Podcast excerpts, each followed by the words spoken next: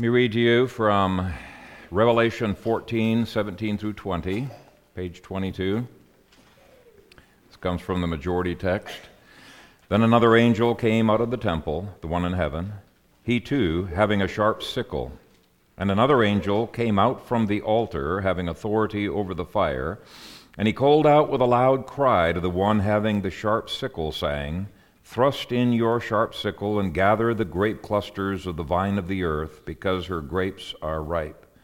So the angel swung his sickle at the earth and gathered the vine of the earth and threw it into the great winepress of God's fury. The winepress was trampled outside the city, and blood came out of the winepress up to the horses' bridles for a thousand six hundred stadia. Amen. Father, we thank you for your word. Uh, we looked in the last section at the incredible victory of your gospel. And we're looking today at the incredible victory of your judgments. And I pray that we would glory in who you are, glory in the fact that uh, you hate sin and uh, you either redeem men from sin or you judge them in their sin. But I thank you, Father, that sin will one day be purged from this world. And we look forward to that time when even our bodies will be redeemed and we will be forever freed from every vestige of sin. Do bless the preaching of your word. Enable me to bring it faithfully and each one of us to worship you uh, as we respond to it. In Jesus' name, amen. well, this passage I just read is uh, pretty scary, and I will admit it is kind of gross, but it is inspired and is intended for our edification. And I want to briefly comment on the passage as, as a whole because it has definitely been used by atheists. If you go online, you will see atheists using passages like this to show how Christianity is so contradictory. They will say, you know, that Christianity says God is loving, kind, generous, uh, gracious, patient, and yet here is a passage that shows the exact opposite. You see, the scripture is contradictory. Well, hopefully, you'll recognize that there is no contradiction whatsoever. The Apostle John holds all of God's attributes together as a coherent whole. You can never look at one attribute without seeing it in relationship to all that God is. And we have a false doctrine of love uh, if we do so. God's love is a holy love. God's love is a patient love. Well, the same is true of God's wrath.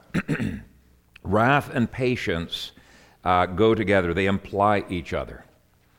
Uh, have we seen patience in this chapter? I would say yes, absolutely yes. In fact, it is astounding at how slow God has been uh, to wrath when you look at the way in which uh, these enemies of Christ have been uh, treating him. By the way, the concept of patience doesn't even make sense unless you take it in light of the attribute of of uh, God's wrath. So, no contradiction. Has he shown love? Absolutely, yes. He has been saving the very people who has been persecuting him.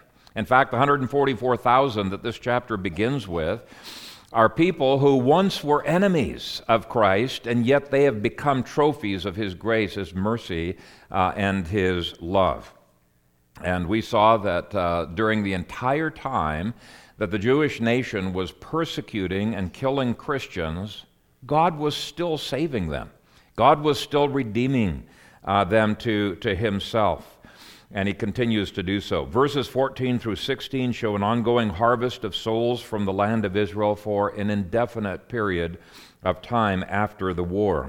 And so, for God to continue to save this rebellious people over the next 50 years is an astounding tribute to His patience and his mercy and his love. Now, here's the point when Israel persisted in rejecting the offers of the good news, when they persisted in their uh, fighting against Christ between the years 80, 70, and 132, God is perfectly just in dropping the hammer on them uh, once again. and it's my conviction that verses 17 through 20 have nothing whatsoever to do with the war of 67 through 74. This is the Bar Kokhba rebellion. This was uh, 132 to 136, and we'll go through it. Hopefully, you'll see, oh, yeah, it perfectly matches. Uh, there is uh, every detail uh, fitting. But in any case, this chapter shows that mercy does not ever preclude God's right to judge, and God's judgments do not ever preclude God's right to save, even in the midst of judgment. There would be no mercy to us if God had not poured out his wrath upon his Son, Jesus Christ. And those who reject God's offers of forgiveness and mercy and love have only themselves to blame when they experience uh, his wrath. Okay, so with that objection out of the way, let's take a look at this uh, passage phrase by phrase. It really is an amazing uh, prophecy. the first phrase highlights the fact that this nasty death harvest was a harvest ordered by the Father. The same Father who ordered the harvest of souls to be saved in the previous verses. Verse 17 begins And another angel came out of the temple, the one in heaven, he too having a sharp sickle. So just as the previous angel had, had been taking a message from the throne, giving it to Christ, uh, and the Father, the, the temple was God's throne room, this angel is now bringing a message from that same temple throne room to order a harvest of death. Now, the point is, we can never presume upon God's love and his patience. No one could deny that God had been unbelievably patient in the 58 years after the war. In fact, the times were so good from the Jews' perspective of that uh, era under the Bar Kokhba rule, he was uh, the prince of Israel, that many people thought God is surely for us. But we should not confuse God's patience with his approval. And in the same way, God has been unbelievably patient with America. But I guarantee you, he does not approve of America. And uh, we need to really be convinced of this. America has cast God's laws out of the schools, out of the courts, basically out of the public arena. America has been a, a, land that is filled with bloodshed, of abortion and euthanasia and ungodly wars and other forms of murder. You look at pornography and sexual sins, it's just pervasive everywhere. You, you see it in the news, you know, uh, people being accused of various forms of ungodliness. It's filled with theft. For example, Government approved theft in the form of asset forfeiture laws, ungodly taxes, uh, theft from orphans and widows in the form of inheritance tax. And yes, the inheritance tax, when a person dies, is a form of gross theft from orphans and widows, and God has really strong things to say about that. The point is, uh, God's patience with America has nothing whatsoever to do with God's approval of America. We are ripe for judgment, and all it would take is a word from his temple, and similar carnage could happen to America as well. Now, some people just question that. How in the world could any angel ever be sent by God to bring carnage in America? Well, this phrase, and there's many other phrases in, in the book of Revelation, indicate no, God, God does indeed do this to all nations. Second, notice that this judgment was carried out by angels. The angel in verse 17 carries a sickle, and he is ready to use it. And then there's an, a second angel that has authority over fire. By the way, we've seen in the past, various angels have their specialties. and he commands the first angel to begin the death toll. Just as angels were used to kill millions of people in the Old Testament, God was going to use angels to kill millions of Jews in this uh, war, and actually of Gentiles as well. We'll look at that in a bit uh, in this war of 132 to 136. Now, how they do it, we're not told, but I think we, uh, we need to read history in light of the invisible. That's what Revelation's doing. It's showing us a be- behind the scenes view of why things are happening on the earth because there's demons, there are angels, there's spiritual battles that go behind uh, the, the human battles. Now, when did this calamity happen? Most preterists claim that it happened during the war of AD 66 through 70 because um, they are many times fixated on that small window of time. For example, Chilton quotes uh, Josephus, who said, Galilee was all over filled with fire and blood. but the specific event that Josephus is talking about there happened long before Nero died. In other words, it happened long before chapter 13, verse 3. And so he's mixing up the order of historical events, he's mixing up the order of these chapters. Ralph Bass quotes numerous other historical situations in that war that on the surface might seem like they fit this prophecy, but they too are too early. Now, certainly I agree with Bass that the Jordan River was just chock full of bodies. It was filled with blood from beginning to, uh, to end uh, much earlier in the war, and the Sea of Galilee and other lakes were filled with body and with blood, but they're too early. In AD 70, there were so many bodies inside Jerusalem that they started stacking them up as high as the horses' bridles.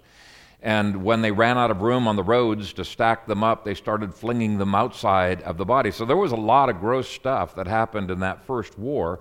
But here's the problem none of those references fit the historical sequence of chapters 13 through 14. And for me, exegesis has to trump secular history. Now, I'm not going to go through every word. that proves a sequence in chapters 13 through 14, but just look at a couple of them here. Verse 8 of chapter 14 says of Jerusalem, and another, a second angel followed, saying, It fell, it fell, Babylon the Great. She made all the nations drink of the wine of the rage of her fornication. So it uses the past tense to indicate that the fall of Jerusalem had already happened earlier in AD 70, and this angel's rubbing it in. The unthinkable has happened. But there are also indications of ongoing sequence of time. If you take a look at verse 13, it uses the phrase from now on. Okay, so that's a hint. There is going to be some progress of time. When we look at verses 14 through 16 last time, we saw that uh, God willed the harvest of souls to be taken out of the land of Israel after uh, AD 70. And of course, from history, we know that there were many, many Jews who were saved between uh, those years, next 58 years, basically. Now, it would be technically possible to see verses 14 through 16 as only occurring in the years 70 to 74 uh, rather than the beginning of an ongoing harvest. But hopefully, when I preached on that section, you were convinced okay, this is the harvest of the whole next generation of Jews. But even if you took verses 14 through 16 as only referring to 70 through 74 AD, in verses 17 through 20, we see hints this section has to happen after the events of verses 14 through 16. So to me, there's no way of avoiding a post uh, AD 74 fulfillment. For example, when he says, Then another angel came, both the words then and another indicate that the angel came after the first angel had already finished his work, done his work. To say he also had a sharp sickle logically implies the first one had already come with a sickle, right? So you can't invert those two, which is what some people do. They have these verses occurring before verses 14 through 16. Uh, the words and, and, and so also hint at a sequence. but for me, the most obvious um, hint is the nature of the two harvests in this chapter. Verses 14 through 16 are the wheat harvest. Verses 17 through 20 are the grape harvest. And in literal history, they're separated by quite a bit of time. So Kendell Easley's commentary says in the world of the first century, the grape harvest, otherwise called the vintage, was as distinct from the grain harvest as, say, Easter is from Thanksgiving. They occurred at two different times of years.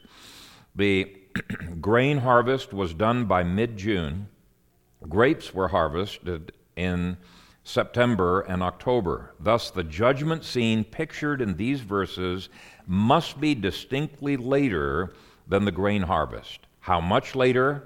And then he says he doesn't know. Uh, because he's putting it off into the future. His exegesis is correct, but he's got the timing wrong. But if verses 17 through 20 follow sequentially after verses six, uh, 14 through 16, and if verses 14 through 16 follow sequentially after verses 6 through 13, in other words, if they're sequenced all through this chapter, then it's absolutely obvious where this uh, carnage of, uh, of death has to occur. There's only one time in Jewish history that it could occur, and that was in the War of Bar Kokhba. So, the historical flow of this chapter is this the 144,000 of verses 1 through 5 came out of hiding, and we, we, we showed this before, came out of hiding after the temple was destroyed, after Jerusalem had fallen in AD 70, and they begin this evangelism over the next years and uh, not only win many Jews to Christ, but they also win uh, many Gentiles throughout the, the world to Christ. But the next generation sees the final judgment in Israel, which, in which virtually every Jew was scattered to the winds. From 136 AD and on, Jews were forbidden to enter the city of Jerusalem. It took centuries before they were allowed back in. And I've written in my notes here a couple of full preterist objections, two full preterist objections to my interpretation, and they're very easily dealt with. I'm not going to uh, bore you with them this morning, but I'll put them up on the web. But I want you to notice next the urgency of this commanded judgment. Verse 18 says, He called out with a loud cry. Now, just as we saw that the loud cry of verse 15 showed the urgency of missions, this loud cry shows the urgency of judgment. Why would judgment have urgency? I mean, we can understand the urgency of missions. We don't want people going to hell. But why would judgment be elevated to an equal sense of urgency? Well, I believe it's because over and over again in the Old Testament, God prophesied that when Jesus came and established his kingdom, one of two things would always have to triumph either missions would triumph or judgment would triumph. The integrity of Christ's new covenant kingdom rises or falls in the advancement of either missions or judgment. It's almost as if the angels realize there is no kingdom unless one or the other of these two things are successful. For example, Psalm 2 says that once Jesus ascends to the right hand of the Father, God guarantees either missions or judgment. He's, the way he words it is nations either kiss the Son and enter into friendship with Jesus, or they are broken by his rod of iron. Those are the only two, two options, uh, and God guarantees that those two will happen. Now, here is, the, here is the transition. In the Old Testament, that was not the case. For example, Egypt uh, went for many centuries in rebellion against God and didn't seem to suffer too much in the way of judgments. And in Acts uh, chapter 17, verse 30, God says it's now going to change. He says, in the past, God winked at those things. He ignored, he overlooked those rebellions, but now he's no longer going to overlook any rebellion of nations, but now commands all men to repent. So it's Christ's kingdom that necessitates such urgency. Now, why do I emphasize such an obvious point? I emphasize it because most evangelicals just don't seem to even think about America being qualified for judgment. They just ignore that. They do not plan for judgment. In fact, their long term plans always seem to assume that judgment is not going to happen. They base their plans for the future on what has happened in the past, and they're forgetting we live in a cause and effect universe where judgment is going to bring, I mean, not judgment, um, rebellion is going to bring certain effects in this universe. And apart from repentance, I don't see how judgment is avoidable. if you think America will continue indefinitely to experience God's patience, I think you're ignoring the urgency of this chapter. If Christ is king, missions is urgent. If Christ is king and people persist in rebellion, rebelling against that kingship, judgment is urgent. Psalm 2 guarantees one or the other is going to happen. Either they kiss the Son or the nations will perish in his ire. Now, you might object, well, America has been in rebellion for a long time. We've not seen judgment in America. That's actually not the case. There's been quite a few judgments in America's history, followed by times of repentance, however small those repentances might be. You know, even uh, as recently as the 1900s. You know, I think that the, the Great Depression was a kind of judgment. The, the presidents, tyrannical presidents we got, was a kind of judgment from God, and it actually resulted in a kind of revival and, and uh, coming back. In fact, Congress produced a paper. You ought to read it sometime. It's phenomenal. It was either in the 40s or early 50s when they massive paper showing we are a Christian nation. We must return to God's law. We uh, it's a fabulous paper basically saying that Christ is the king of this nation. By the way, that was the time that they uh, made the national um, uh, pledge, one nation under God, and that's when they put on our money, in God we trust. So there have been uh, judgments and repentance a number of times, and given the moral state of our nation today, I think we need to be preparing in some ways for judgment or start working like crazy to bring our nation to repentance, but we cannot ignore it. Now, of course, there's the timing issue uh, that only God is aware of, and that timing issue can be seen in the word ripe. Or as the New King James translates it, fully ripe, translates uh, akmazo. Verse 18 says, Thrust in your sharp sickle and gather the grape clusters of the vine of the earth, because her grapes are ripe, or are fully ripe. It's sort of like, you know, when Moses wrote Deuteronomy, he told um, the Israelites, by the way, you can, you can conquer these nations, but you cannot conquer these nations. Leave them alone because their cup of iniquity is not full. They were not ripe for judgment. So that brings up an interesting question. How do you tell if a nation is ripe for judgment? Uh, what makes them so?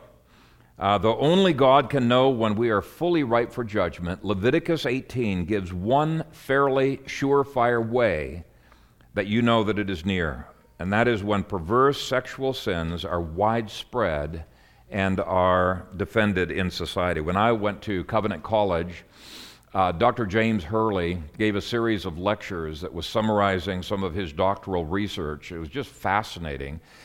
And his thesis was that, based on Leviticus 18, that um, the the sexual decline of a nation is an infallible barometer by which you know it is about to be annihilated or at least hammered severely. And he went through nation after nation, empire after empire over the last 3,000 years and demonstrated this, is, this has been a consistent theme. Almost always, the nation or empire degenerated into sexual perversity just before it was hammered. And so it was their sexual attitudes that showed their ripeness for judgment. So let me read from Leviticus 18 because uh, it almost exclusively lists sexual sins as the immediate precursors to Canaan's bloody judgments. After listing voyeurism, which is equivalent to pornography, so voyeurism, incest, sexual abuse of women, pedophilia, sacrificing children to Moloch for sexual reasons, adultery, homosexuality, lesbianism, and bestiality, God then says this Do not defile yourselves with any of these things, for by all these the nations are defiled, which I am casting out before you. For the land is defiled, therefore I visit the punishment of its iniquity upon it, and the land vomits out its inhabitants. And he goes on to guarantee this is the way God works with nations. Anyway, you could summarize all of the sins that are listed in Leviticus 18 in two modern words abortion and sex. Those two words. Okay? This is what has made nations ripe for judgment. God says this is what made Israel ripe for judgment. I won't get into all of the rabbinic justification for gross sexual immorality that was rife, by the way, from uh, the fall of Jerusalem all the way up to the Bar Kokhba rebellion, but you don't have to read very far in the unedited Soncino edition of the Talmud t- to see. It is gross. It's stuff I cannot repeat here from the pulpit. It was there, but the Palestinian Talmud, which tended to be a lot more conservative of the two, much more conservative than the Babylonian one, it uh, summarizes why this Bar Kokhba massacre happened. Over 1,000 villages were destroyed. It says, because of contention, because of witchcraft, because of fornication. Uh, these rabbis that lived in the second century, they said that fornication was just rife. It was everywhere, and witchcraft was rife. The sexual slide into the sewers that happened in Israel is a pretty sure indicator that a nation is teetering on the verge of destruction. And it wouldn't be right for me to move on without making some applications to America. Are we ripe for judgment in America? you be the judge. Based on Leviticus 18, every one of the perversions, without exception, Every one of the perversions in Leviticus 18 is present in America. It's not just present, it is practiced and defended at the highest levels of government. As I mentioned earlier, pornography and various forms of sexual sin, rife, not just in our social uh, sphere out there, but in the church of Jesus Christ itself. Premarital sex, it is rife in our culture as well as in the church. So is adultery, divorce, ungodly forms of birth control that lead to abortion. These forms of lawlessness are rife in culture, but they are unbelievably rife in the church of Jesus Christ as well. Homosexuality and lesbianism has started to be defended even in some evangelical pulpits. In fact, it is Christians who preach against such things who are targeted as the heretics who now need to be persecuted. Psalm 12, verse 8 says, The wicked prowl on every side when vileness is exalted among the sons of men. Has vileness been exalted in America? Absolutely. Yes, it has. The GLBT cause is not only protected in virtually every state, but it is exalted. It is glorified. It is promoted. They're getting more and more bold. I just read a couple of articles in mainstream media news that was uh, talking about these experts that are now trying to legalize um, a, a, a, person marrying their grandmother and other forms of perversion. Uh, you, you, I, I, can tell you the names of congressmen who are saying every orientation, polyamory, you name it, needs to be legalized. And so, um, uh, abortion as well continues to be a holocaust. So, are we ripe for judgment? I think if we measure by the measuring stick of Leviticus 18, we may well be. And I would say we've got to learn to apply the scripture to our current events. Do not act as if judgment is, uh, is completely avoidable for our future. I plead with you to realize there is a high potential, and God could do it in any number of ways. He could do it overnight by taking down the electric grid, and it, would, it might take years to recover from that. Um, international war, failing dollar, China's bubble blowing up. There's any number of creative ways that the Lord could use to bring the similar carnage greater than America has ever experienced in the past. So, could God have mercy and continued patience? Yes, He can. But the point of this passage, we cannot presume upon it when we see that our nation is ripe for judgment. I'll just briefly mention a point that I've harped on many times before the term tes geis, that's the Greek word for the earth, that's the way Pickering translates it here, is a reference throughout this book to the land of Israel. It should be translated as the land. This is not a worldwide judgment, as many commentaries try to take it. It's for a very um, specific number of miles within a certain country, Israel. It's not universal. 1,600 stadia that it specifies. It's 184 miles. And likewise, every other time that the city is used in this book to describe a wicked city, it's referring to Jerusalem. Also, uh, Israel was symbolized by the vine in the Bible, and even in Talmudic literature. I've been reading, wow, hundreds and hundreds and hundreds of pages in the Talmud, and over and over again, that's just the common symbol. Israel was the vine. And uh, so when verse 19 says So the angel swung his sickle at the land and gathered the vine of the land and threw it into the great winepress of God's fury. Any first century readers who looked at that, they would say, okay, Israel's in trouble. That's basically a judgment that he's talking about.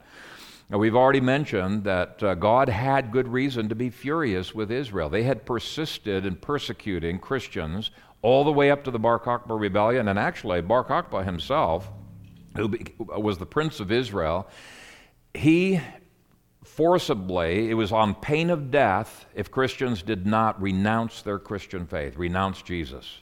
So he was a great, one of the greatest persecutors, according to many of the early church fathers, including Justin uh, Martyr. The Jewish nation had become more and more hardened in their rebellion. Perversity had repeatedly rejected God's offers of clemency. So all that was left for them was wrath and fury. They had no one but themselves to blame. I want you to notice that the blood flow takes place outside of Jerusalem, not inside the city. Now, because so much of this book is related to the destruction of Jerusalem itself, he is making this point crystal clear. This is something new. Verse 20 The winepress was trampled outside the city. So, both the trampling of the grapes and the blood that results doesn't happen in the city, it happens completely outside the city, and that fits the description of the Bar Kokhba rebellion perfectly. That messianic pretender did not possess Jerusalem, Rome did. All the killing happened outside Jerusalem, and it was widespread over the entire land of Israel. And this is why it's amazed me that so many preterist commentaries look inside Jerusalem for a fulfillment. It's got to be outside. Now, let me give you a brief introduction to that war. it's a war that's very well known to Jews even to this day. You can read it in just about any Jewish history. Very, very um, well known. Jews chafed under the restrictions that the Romans had brought upon the nation, and a minor rebellion popped up in 110 AD. Uh, under the leadership of Pappus and Lullianus. Their headquarters was in Lod. And so the emperor of Rome, uh, he just went to Lod, massacred every citizen there, hoping that that would pacify Israel. It did the exact opposite. It made them want to fight. Uh, both they fought both um, Trajan and later Hadrian. Now, at some point, Shimon Bar Kosiba claimed to be the promised Messiah of Numbers 24, verse 17, which says, "A star will shoot forth from Jacob." Now, all by itself, that was a horrible blasphemy. He hated Christ. He said, "No, I am the Messiah." And the rabbis, most of them, believed it. And so the, the, the, crowds of the citizens gathered around him, and they were very enthusiastic. The chief rabbi, Akiva ben Joseph, in effect crowned him as Messiah, gave him the name Kokhba. So he was Kosiba, now he's Bar Kokhba, which means star, based on that prophecy. And the Talmud claims that he initially had an army of 200,000 men that was so dedicated to Bar Kokhba, their price of admission, which was incredible honor to be a part of his army, the price of admission was to cut off one of their fingers. Okay, so that was the test of loyalty. You had an army of 200,000 people with one missing finger, okay, on each of them. His rebellion was initially very successful, it lasted for six years. He successfully destroyed at least one Roman legion, completely wiped them out, and so decimated other legions of Rome that Hadrian was forced to conscript boys to fill the ranks. Okay, there, there, there, were not enough men to go around to fill the ranks of these legions. So, again, what I'm pointing out, which many commentators miss, is that it's not just Israel that's being judged, Rome is being judged for the rebellion against Christ as well. God's covenant goes over the entire earth. All nations in rebellion to Christ will be judged. He's an equal opportunity judger, okay? Eventually, Bar Kokhba's army grew to 400,000 soldiers and presented an incredibly formidable force against the Romans. Hadrian was so hard pressed uh, that he had to bring most of his legions and uh, most of his auxiliary armies there, and he accompanied them. This was going to be all out war. He was going to put down Israel once and for all time. He was determined to annihilate the resistance, and he attempted to exterminate the Jews. But it was easier said than done. For somewhere between four to five years, Bar Kokhba had an almost unbroken series of victories it was just phenomenal. In fact, his, his successful wars were, became so famous that people came from other nations who weren't even Jews and wanted to join his army. They thought he was probably the best uh, possibility of overthrowing the shackles of, uh, of Rome. He really did seem unbeatable. So keep that in mind when things go well in a given nation for a period of time. Anyway, reversals eventually started to happen, and he had to retreat to Betar. But even at Betar, he was so well fortified and supplied, he could have won the war if he had not been betrayed. But he was betrayed. Betar was overrun. Massacres happened throughout Israel. Rabbis were tortured publicly. Reading the Torah became a crime. Became a, a crime for any Jew to enter Jerusalem. Became a crime, actually, for them to circumcise their children. This started an eight to ten year Holocaust of suspected Jews unmatched by anything in Jewish history, as just about any Jewish history book will tell you. It is incredible. We'll go through a little bit of that. Now, this bloody harvest of souls took place entirely, as I mentioned, outside of Jerusalem. Verse 20 the winepress was trampled outside the city. During the whole war, Jews did not have access to Jerusalem. 100% of the massacres happened outside that city. For example, the fortress of Betar saw hundreds of thousands of Jewish men, women, and children slaughtered, with the infuriated Romans bashing babies' brains out on rocks, and when the rocks were completely covered, they would go on to other rocks. It was horrific. That region of Betar had uh, 500 synagogues, each of which had a school that the Talmud, uh, various places in the Talmud say had no less than 500 students in them. So when he fled to Betar, they were part of this massacre. There was a massacre of 250,000 school children, only one surviving. Many more adults were killed at the same fortress. Now, one historical record, just to give you a little bit of a picture, I won't go through all of the details, but to give you a little bit of a picture, one historical record says that the Emperor Hadrian had a vineyard in Israel that was 18 miles long by 18 miles wide. Now, a Rome, 18 Roman miles is only 17, approximately 17 American miles. But so you got 17 by 17 by 17 by 17, and all around this vineyard, he made a wall of bodies that stretched sideways as far as your arms could reach and the height of a man, which, if you look at archaeology, the average height of, of men in that day was around five foot. So you got a five foot wall stretching all the way around this vineyard, 68 miles of bodies. That's just one one of the fortresses, the fortress of Betar. And by the way, it, w- it was in a literal vineyard with literal, literal wine presses. It's very interesting in terms of the symbology. Hadrian would not allow anyone to take the bodies and bury them, but Betar was not the only place where Jews were massacred in a grisly Holocaust. There were other massacres of 49 more fortresses, and according to one Roman historian, at 985 more villages. Uh, the Jewish records say it was more villages than that, but a lot of people say, okay, let's stick with that figure 985. Um, the killings continued outside of Israel for seven years. Ancient rabbinic writings claim that the Gentiles harvested their vineyards throughout the land of Israel. They took, they stole all the vineyards from the, the Israelis. They didn't have to put manure on those vineyards. For the next seven years, they used the blood of the Jews who had been killed. And you get quite a few references to that. Almost everyone agrees that multiplied millions of Jews were killed during that 10 year period of time, though few think it was as high as what the Jewish authorities of the time say that it was. Those scholars think these uh, Jewish uh, histories are wildly exaggerated. I'm going to give them to you because I think they at least give you the, uh, the significance of this event in the Jewish mind. The Palestinian Talmud in Gittin 57b claims that 80 million Jews were killed by the Romans.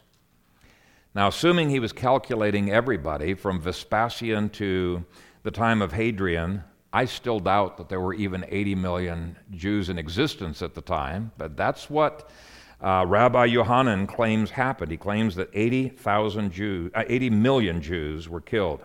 Gittin 58a claims that only one child out of 250,000 at Betar survived, and that elsewhere, Hadrian was just as merciless with the children. According to a recent research article in Britain, Hadrian went mad because of the loss of his homosexual lover and uh, his Holocaust illustrated his insanity. So, the one thing that the Jewish writings are consistent on is that the numbers killed in the first two centuries makes even the most inflated figures of the modern Holocaust pale by comparison. So even if you were to take the tribulation as only referring to Jews, I take the tri- great, great wrath is against Israel, the great tribulation was against the saints. But if, even if you were to take it as the Great Tribulation against uh, the Jews, there still has been no greater one since that time. Now, verse 20 says that the killing was so extensive that the blood came up to the wine, out of the winepress up to the horses' bridles. Now, if the inspired text says it comes up to the horses' bridles, then that's what happened. That's the way I look at it. But um, most commentators believe it's an exaggeration. They say it has to be an exaggeration, just could not have functioned that way. Of course, they say that the historical records that say it happened exactly in that way, they had to be exaggerated as well. Um, others try to take the text seriously by saying that the horses were merely splattered with blood up to their bridles, or that the bodies were stacked as high as the horses' bridles, or that rivers were colored by blood and that the rivers were up to the horses' bridles. But I find it interesting that early Jewish sources claim that the blood was actually that deep. Now, almost nobody believes those Jewish uh, sources, but these uh, sources claim to quote rabbis who were there claim to reflect real history. The Jerusalem Talmud says the number of Jewish men, women, and children slain at Betar was so enormous that the Romans went on killing until their horses were submerged in blood to their nostrils. Wow, that's almost word for word identical to what the Apostle John uh, prophesied would happen. Midrash Rabbah 2 says, they slew the inhabitants until the horses waded in blood up to the nostrils. One place simply says the Romans went on killing Jews until a horse was sunk in blood up to its nose. Now that's a lot of blood. The Jerusalem Talmud goes on to say the blood flowed for miles to the Mediterranean. Another place says it stained the waters of the Mediterranean Ocean as far as Cyprus. Cyprus is almost 200 miles away. Now, how that is possible, I don't know. Perhaps it was raining, and the rain kept the blood uh, in liquid form. Maybe there was blood rain, like happened in the First War, and that we documented has happened a number of times in history, including modern history. But the records uh, of that second century period claim that the blood itself was that deep. One modern Jewish author summarized the ancient testimonies this way With virtually no survivors, Rivers of Jewish blood flowed for miles to the sea, and the Romans were able to fertilize their fields for seven years using their victims' blood. Jewish bodies were not buried, but were used as fences for fields in a chilling premonition of Nazi practice. Bar Kokhba also died, either executed by the sages for making false messianic claims or during the final battle for Betar. Yet another quote by another Jewish scholar they slaughtered the men, women, and children until blood flowed from the doorways and sewers.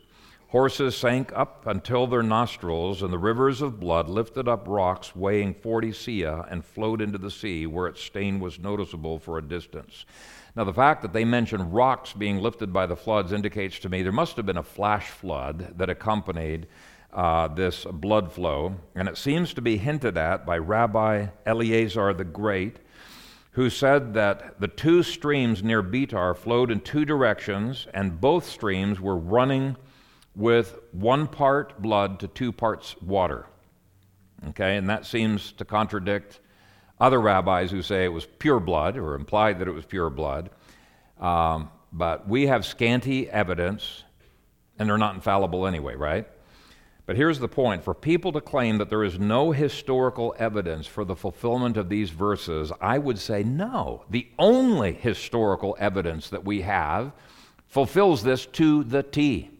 Now, you might not believe the historical evidence, but the only historical evidence that we have says it's fulfilled to a T. Now, was it all human blood, or is it possible God did a miracle of blood rain? I don't know. But there had to be enough blood in this fluid for God to call it blood.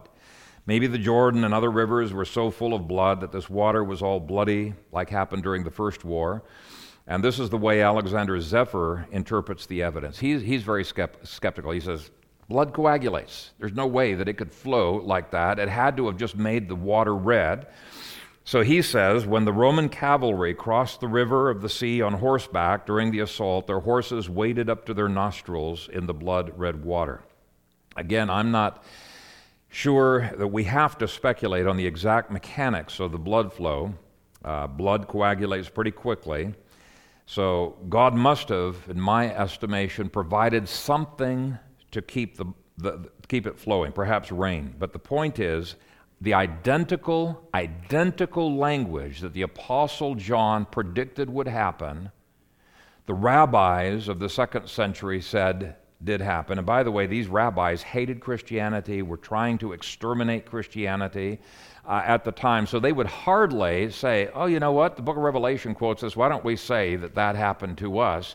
No, that would be to vindicate a Christian prophecy. It would be vindicating Christianity. I don't think they would have done that.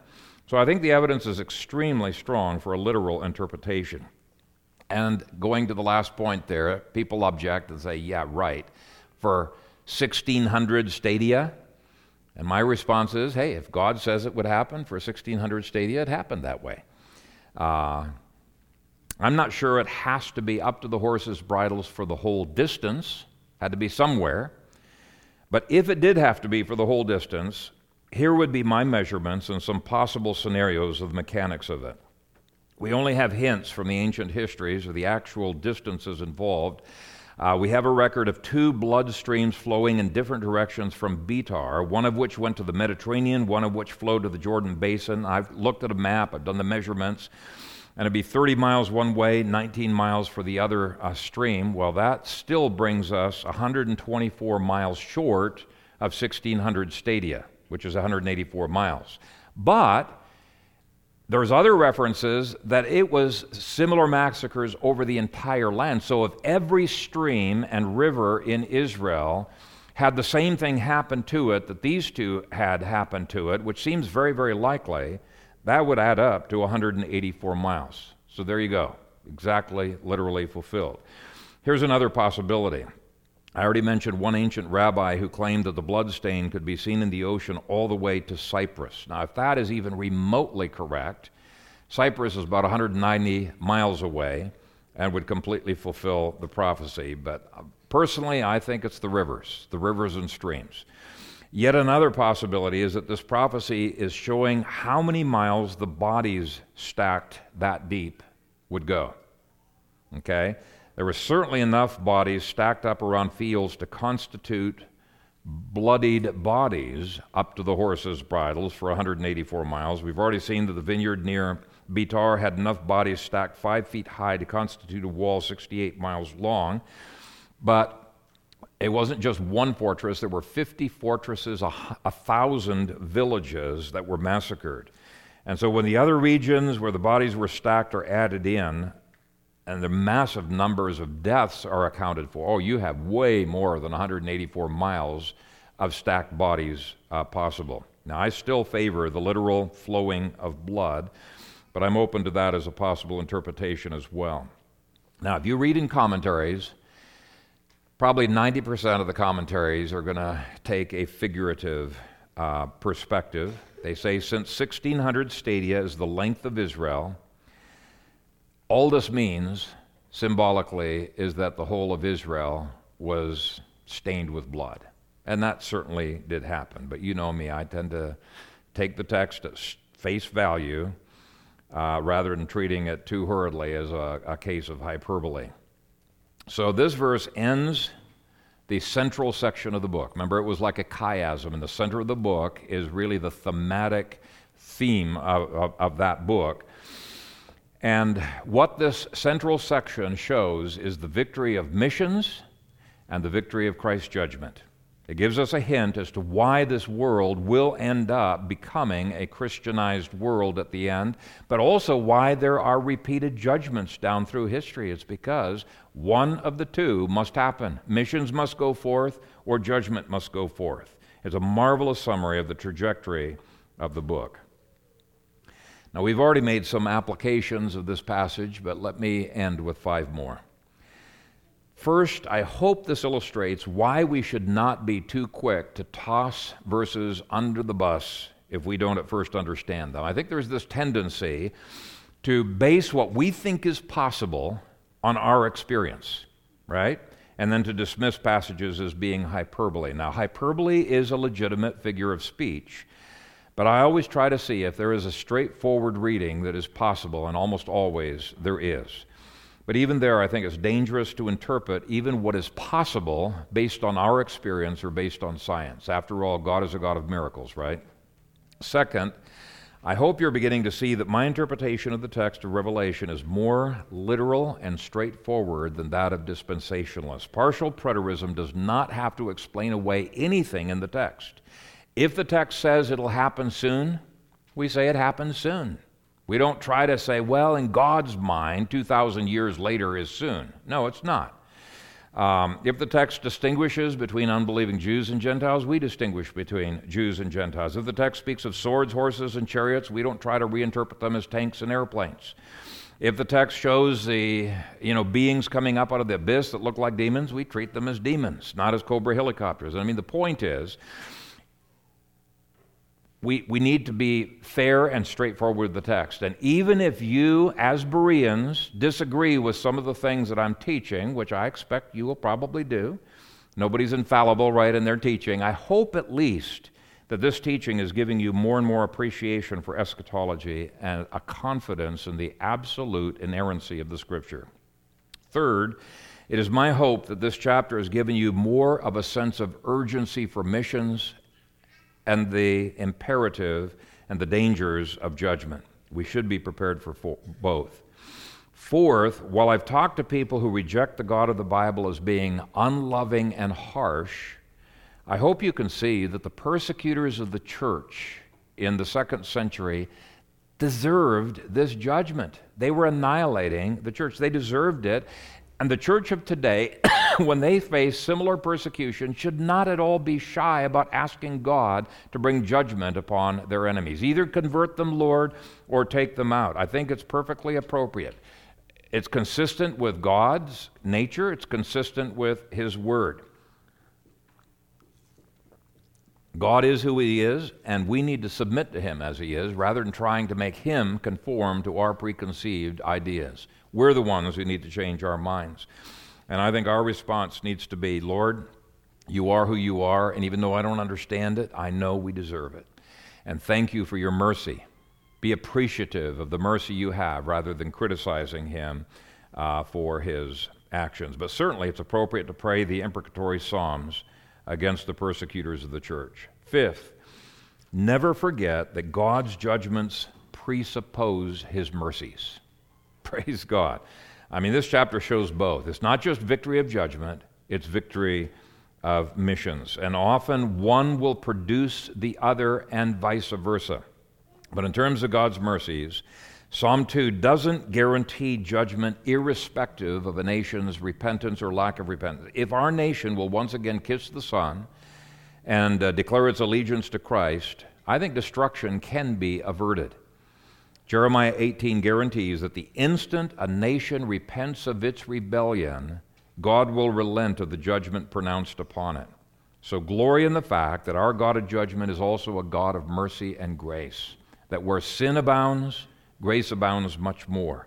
God is sufficient to reverse things in America if the church will have faith. So, on that note, let's pray. Father God, this is a tough passage. It's uh, uh, a, a grisly passage, and yet we recognize that it describes what men in rebellion against you deserve. In fact, uh, all of us deserve your wrath and I pray that we would put our faith in Jesus Christ and that across this nation there would be a flow of your Spirit and bringing revival and reformation, that our nation would repent of its sins, that you would have mercy, that you would even, uh, for the glory of your name and for the sake of your Son's kingdom, that you would uh, bring restitution from Satan's kingdom. And uh, Satan has robbed this kingdom from Satan uh, this nation, uh, Satan has robbed this nation from Christ. And I pray that you would restore it to Christ and uh, that it would be restored to a far higher and greater degree than it had ever been before. We pray this in Jesus' name. Amen.